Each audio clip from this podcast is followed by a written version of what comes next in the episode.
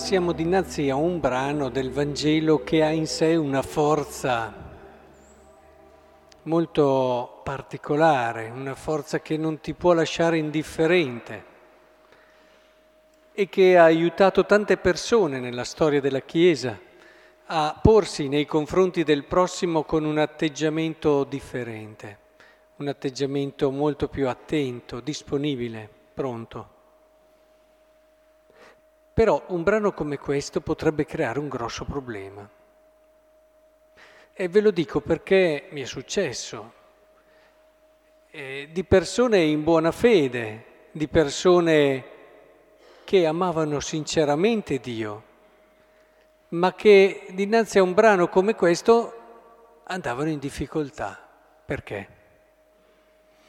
Perché mi dicevano come facciamo a vedere il Signore in colui che ha ucciso mio figlio?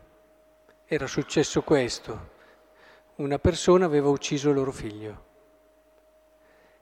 E, e indubbiamente lo si può intendere in modo non devi fermarti a quello che ha fatto, guarda quello che c'è e cerca il buono che è in lui, sicuramente, questo ti parlerà di Dio.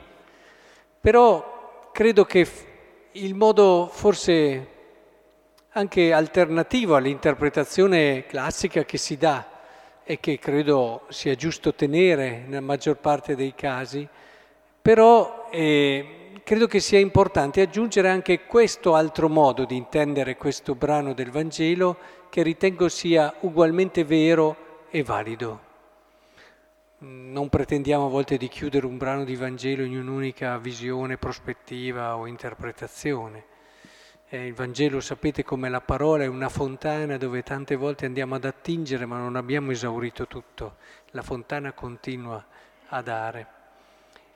E con questa persona ho spiegato che quando il Signore dice che tutte le volte che avete fatto questo a uno di questi miei fratelli più piccoli l'avete fatto a me, lo si deve intendere anche in questo modo, che quando tu ami qualcuno e lo ami davvero, quello che tu fai a questa persona è come se lo facessero a te. Questo te lo dice una mamma, che tutte le cose che vede fare di suo figlio è come se le facessero a lei anche il doppio. Tutte le sofferenze che ha suo figlio le vive anche lei al doppio.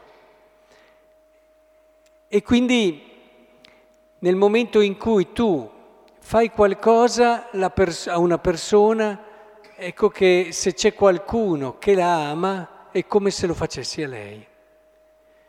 E allora questo brano di Vangelo soprattutto in certi casi anche un po' più complessi come quello che era successo a questa famiglia, che era stata provata da questo da delitto così atroce, credo che sia da intendere proprio così.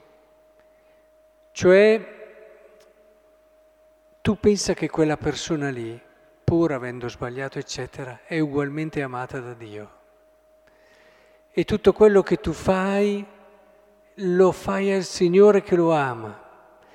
Tutto quello che tu cerchi di donare a Lui, anche un perdono che in questo momento ti sembra una cosa impossibile, ma che con la grazia del Signore, mettendoti soprattutto lì davanti a quel libro inesauribile che è la croce, a quella sorgente di amore e di misericordia inesauribile che è la croce, ecco che potrai arrivare a viverlo. E ricordo come questa famiglia mi ringraziò perché dice adesso mi potrò mettere davanti a questo brano con più serenità, sapendo che devo cercare di amare questa persona proprio perché Dio la ama. Ecco, credo che l'importante è arrivare lì, a capire che dobbiamo cercare di considerare il prossimo in un orizzonte d'amore più grande, anche più grande di quelli che possono essere i suoi limiti, i suoi sbagli, i suoi errori, perché il Signore lo ama al di là di questi. E e siamo certi che proprio perché il Signore lo ama, tutto quello che noi faremo a Lui sarà fatto non il doppio in questo caso, ancora di più al Signore e lo sentirà come rivolto a sé, nel modo più vero e autentico.